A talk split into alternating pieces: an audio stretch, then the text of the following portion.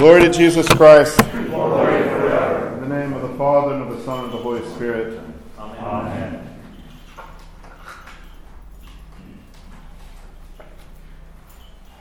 Whoso dwelleth in the help of the Most High shall abide in the shelter of the God of heaven.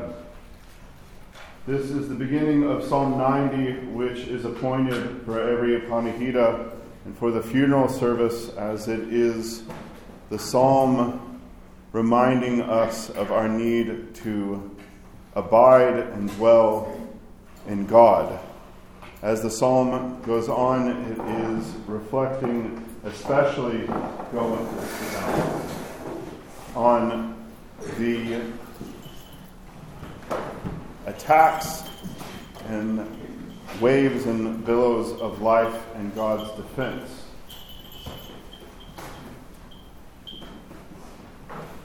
I think of the words dwell and abide, and it is hard for me as I think of David and his life and the years that I've known him, the past five years of knowing him, and especially thinking of that deep voice resounding from the choir. It really reminds me of dwelling and abiding.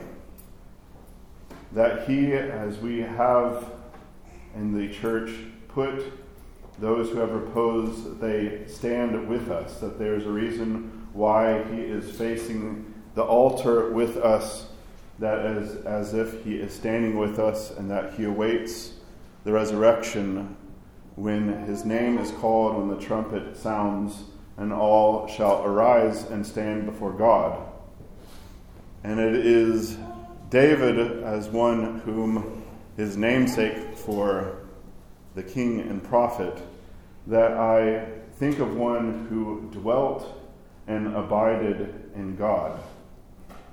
One whom, if there was going to be a Bible study or some kind of study, uh, especially in the first few years, and even during COVID when we did a Zoom Bible study, he was dutifully present, engaged, asking all sorts of questions. And his retirement, I don't know if you knew this, he might have told you, uh, that he was doing his own, I'll just say, extracurricular uh, adult education, where he was taking distance courses about Orthodoxy, the Old Testament. He sent me his term paper uh, to read. He was engaged. And I don't mean this in some like this academic pursuit, but that he was deeply in love with the scriptures and the tradition of the church.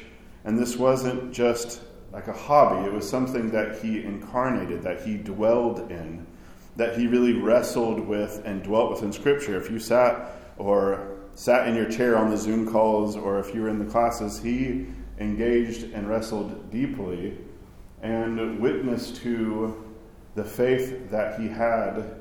Uh, because, as we say in the prayers, there is no man who does not sin, and he is someone who would readily recollect and admit his faults and his sins, but he was always pointing, because he had a taste of God. He had dwelt and abided in God, especially in the study of Scripture and in his own acts of mercy and his own witnessing and talking and pointing towards the kingdom. That's why I know we will all miss not just his bass voice, even though maybe it was a, a step, a half step behind everyone. But this is, he took classes in order to learn how to better sing. He was somebody who was always pushing himself. And I say that dwelling and abiding with somebody who this was his life. And it showed in his little interactions with things as a priest you're privy to that others may not know, of little acts of mercy and things that he would do.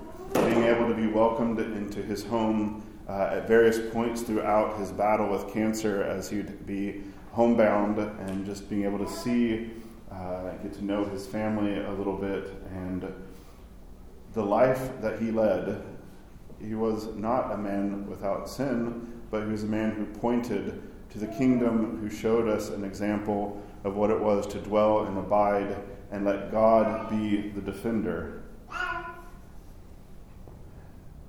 There was, as I'm reminded in hearing David's confessions, there was a little bit that he had written up at the end that was always his kind of like summing up his confession, where he would talk about, give me the faith of Abraham.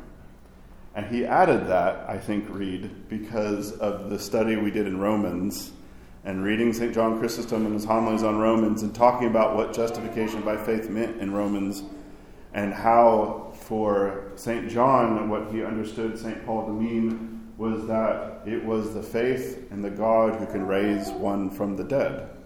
There's the God who could do what for us seems impossible. That that was the justifying faith. And you can see in his engagement and his uh, desire for God and understanding God and growing closer to him that he incorporated into his confession, into his prayer life, to be granted that same faith of Abraham.